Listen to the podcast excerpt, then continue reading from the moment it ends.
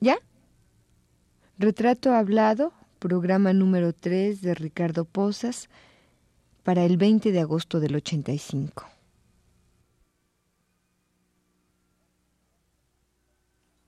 Radio UNAM presenta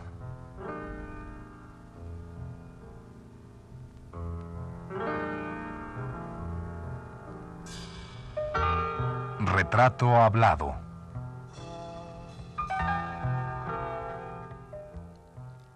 Ricardo Posas.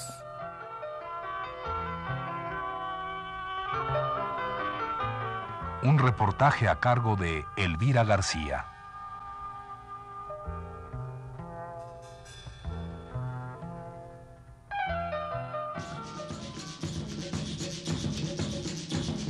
Llegué a una finca de Soconusco donde ganaba 10 centavos diarios trabajando con los patojos, pues aparte trabajaban los hombres y aparte los muchachos. Los hombres lo hacían por tarea. Yo limpiaba las matas de café para que no criaran monte. Pasó un año y me siguieron dando 10 centavos diarios porque me descontaban para desquitar lo que me habían adelantado. Después empecé a trabajar por tarea como los hombres. La primera semana hice cinco tareas de trabajo que me pagaban a 50 centavos cada una. Así me gané dos pesos 50 centavos.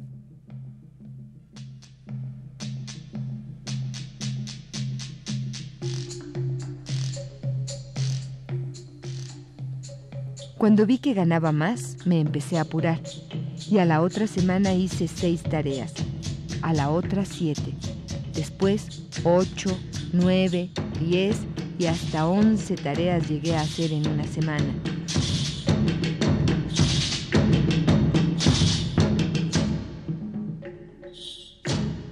Empecé por comprarme un pantalón y con más dinero seguí comprando buena ropa. Después me compré zapatos. Las bullungueras llevaban ropa cada día de raya. Me costó 80 centavos un pantalón, dos camisas a 60 centavos cada una, mis calzones 60 centavos, los zapatos unos 50 y también compré mis pañuelos.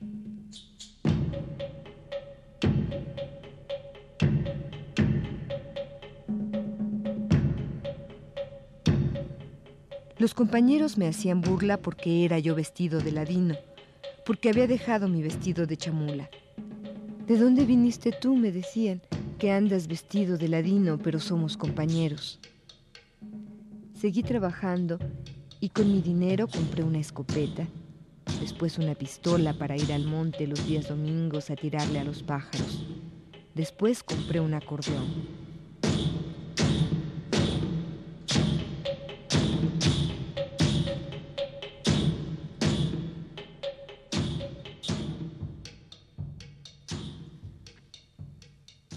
Estos que hemos leído para usted, amigo Radio Escucha, son fragmentos del libro Juan Pérez Jolote, testimonio que recogió el antropólogo Ricardo Posas de boca del propio Juan Pérez Jolote, un indio chamula que fue durante muchos años el guía en los diversos recorridos que el maestro Posas realizó a los altos de Chiapas.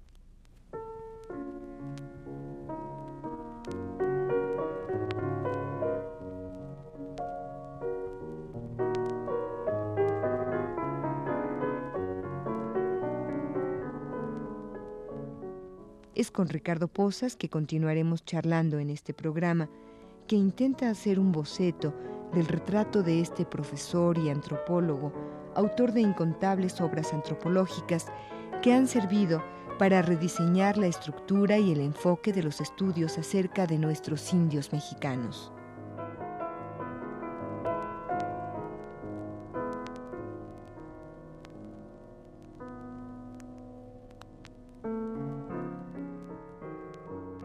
Maestro Posas, ¿cuál debe ser a su juicio el enfoque que en estos momentos debe tener la investigación antropológica en nuestro país? Bueno, em, yo con yo concibo la investigación antropológica como lo he estado diciendo con una finalidad práctica que la investigación antropológica debe orientarse hacia el análisis de los grupos indígenas como parte de, de los grupos mm, nacionales que forman el país sin eh, considerarlos como gentes extrañas, sino como parte de nuestra propia vida nacional, a los cuales hay que eh, atender y con los cuales hay que sumarse para que junto con ellos salgamos de la situación en que se encuentra actualmente México. Sí, los grupos indígenas han sido relegados realmente eh, en las actividades económicas más avanzadas de México porque México ha penetrado en una etapa de economía dependiente en la cual los eh, la producción tiene que, orientarse hacia la satisfacción de las necesidades de los países que exige de este, de este pueblo las materias primas y los productos que ellos ya no les conviene producir.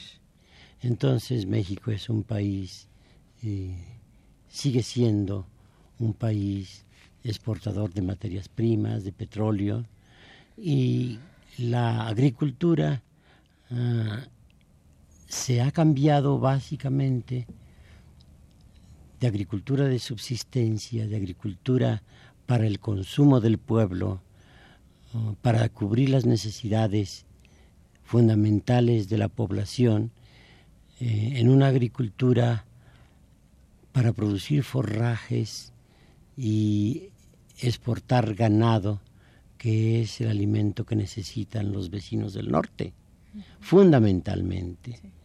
Entonces ellos nos envían eh, el maíz que nosotros necesitamos. Y este eh, mm, nos lo entregan a precios mucho más bajos de producción, supuesto que lo hacen eh, con las técnicas más avanzadas, con maquinaria moderna y la producción de, los granos básicos eh, ha sido eliminada de la vida de, los, de la mayoría de los campesinos. Eh, los Estados Unidos, a través de la CONASUPO y de las tiendas en general del gobierno, surte a todas las comunidades rurales indígenas de, los alimentos básicos a cambio de petróleo naturalmente.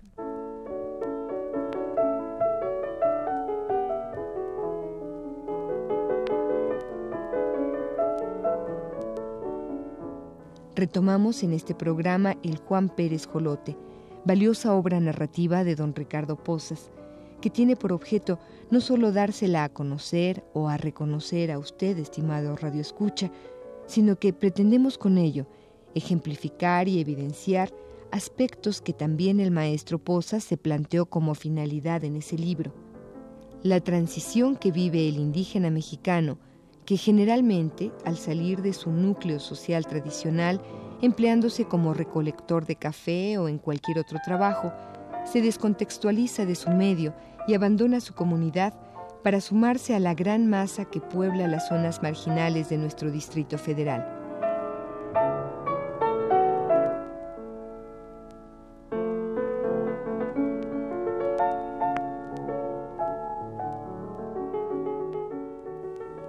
Caso de Juan Pérez Colote, como nos lo dice nuestro entrevistado, es singular en el sentido de que fue de los pocos indios que después de participar en la Revolución Mexicana y ejercer múltiples oficios, volvió con los suyos, los indios chamulas de los Altos de Chiapas, donde vivió sus últimos años.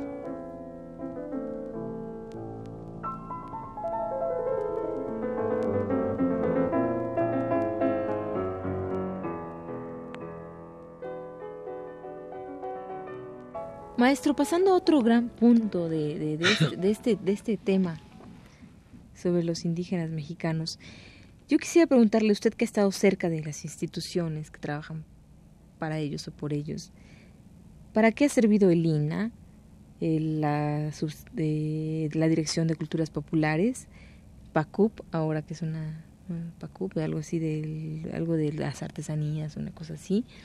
Y bueno, no sé, hay varias cosas del eh, el Museo Nacional de Artesanías Populares, etcétera. ¿Para qué han servido? Si todo, de alguna manera, todo tiene que ver con, con nuestras etnias.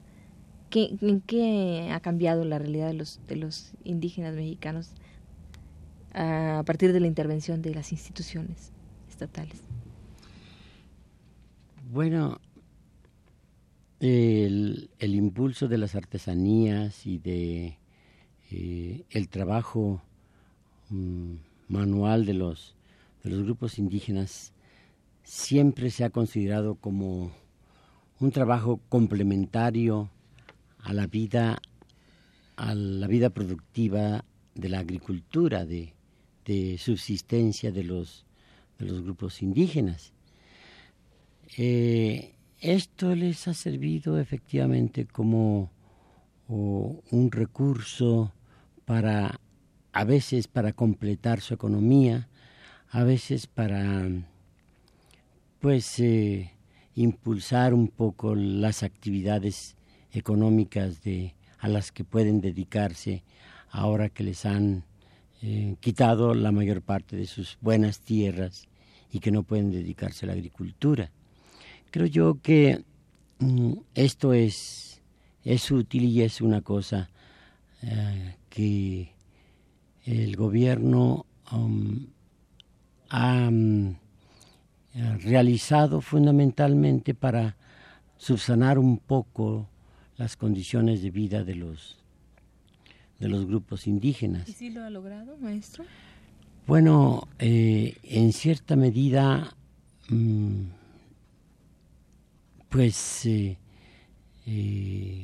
como es natural, cuando las gentes producen una serie de instituciones para beneficio social de algún sector de la población, en este caso los grupos indígenas, y las gentes que se encargan de ponerlo en práctica no están convencidos ni tienen la mística ni tienen el, espíritu de servicio eh, que debe impulsar a todos los trabajadores que se dedican a estas actividades, se desvirtúa totalmente los, los objetivos y los propósitos de estas instituciones. Entonces se convierten como una tendencia general del sistema en instituciones eh, de lucro, instituciones en que lo más importante es eh, producir y vender y no beneficiar a los grupos indígenas.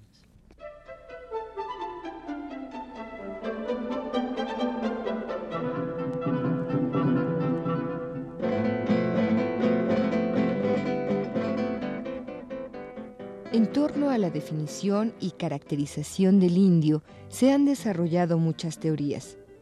Una de ellas es la que lo considera como un ser rígido, pasivo y reacio al cambio, a causa de su secular apego a las tradiciones. Este concepto, fatalista y ajeno a la realidad, según indica el maestro Posas en su libro Los indios en las clases sociales de México, es el que priva en nuestros días y del que se ha derivado un estereotipo del indio.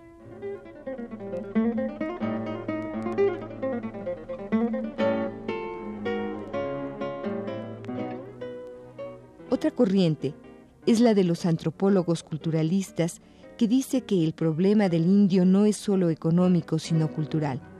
Falta de comunicación al exterior, falta de conocimientos científicos para la mejor utilización de la tierra, etc. Para los folcloristas, la comunidad indígena es pequeña, aislada, analfabeta y homogénea. Tiene gran sentido de solidaridad grupal y un sistema convencional y coherente en sus maneras de vivir al que llaman cultura.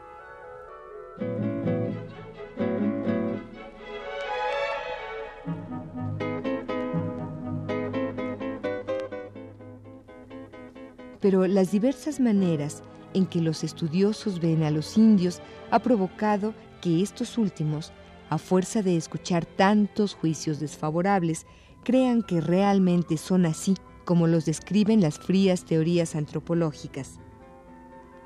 Pero verdaderamente, ¿cómo son nuestros indios? A esta tarea se ha dedicado desde hace más de 40 años el maestro Ricardo Pozas.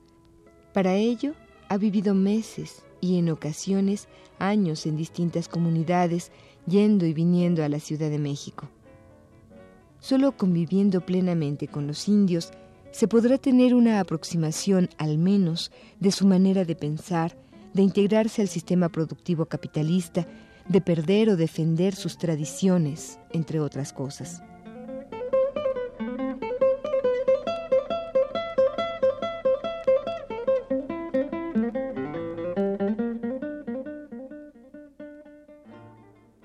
Maestro, ¿y los jóvenes antropólogos qué heredan de, de ustedes, sus maestros? Eh, y por otro lado, ¿están conscientes de todo esto, de esta realidad de la que usted acaba de hablar? Bueno, eh, la escuela de antropología mm, ha cambiado mucho, desde luego. Y mm, hay una tendencia al análisis teórico de eh, lo que es el sistema capitalista, lo que es, lo que son las corrientes eh, teóricas que pueden remediar y subsanar las condiciones de vida de los grupos indígenas, pero sin acercarse a ellas. Entonces, eh, el papel más importante que es la reducción de estas teorías, de estas ideas, a la práctica de, la vida social, política y económica de los, de los grupos indígenas, no se hace en la escuela de antropología. Empieza y hay tendencias, desde luego. Por eso se considera que la escuela no es todavía lo suficientemente madura para resolver los problemas ah, de la población indígena, que fue el objetivo central para la cual fue creada.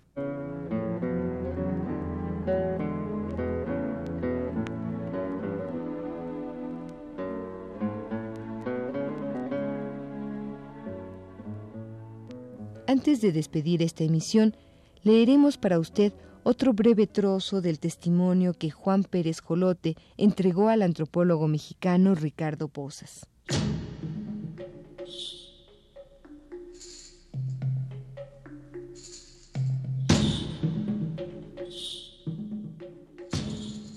Cuando llegué a la cárcel yo entendía bien la Castilla, pero no sabía cómo decir las palabras. Aprendí a hacer las cosas sin hablar porque no había nadie que supiera mi lengua y poco a poco empecé a hablar castilla.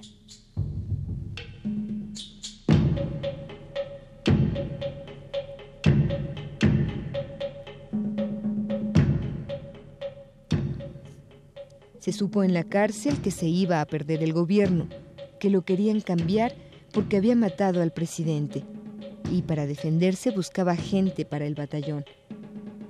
Dos de los que estaban presos escribieron al gobierno y les contestaron que si querían ser soldados los prisioneros, que los solicitaran al gobierno.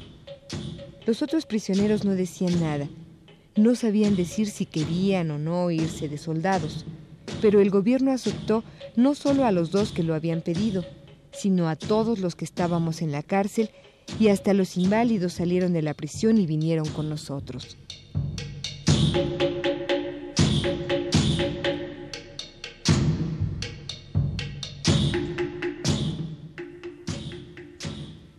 Al otro día nos fuimos rumbo a México. Oía yo que decían los nombres de los lugares por donde pasábamos. Orizaba, Puebla. Llegamos hasta San Antonio, donde encontramos leña. Nos sacaron de los carros para descansar, hicieron fuego para calentarnos. Era tiempo de elotes. Comimos y nos fuimos otra vez al carro y seguimos hasta llegar a la estación de México. Al día siguiente nos llevaron a registrar.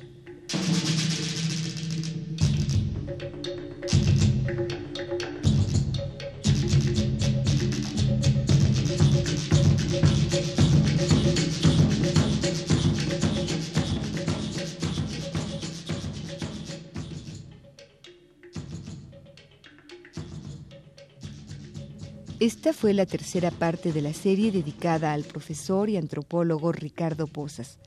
Les invitamos a escuchar la cuarta y última el próximo martes a las 21.15 horas. Gracias por su atención.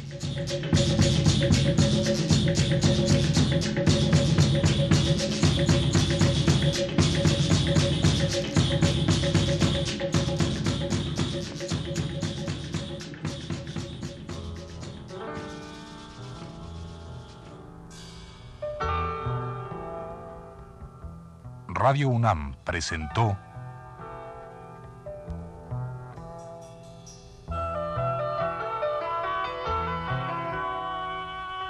Retrato Hablado. Ricardo Posas.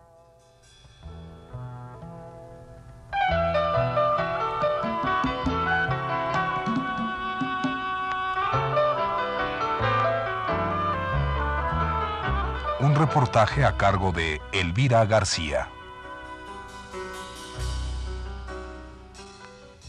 Grabación y montaje, Abelardo Aguirre, José Luis Aguilar y Carlos Zorrilla. Voz, Carlota Villagrán.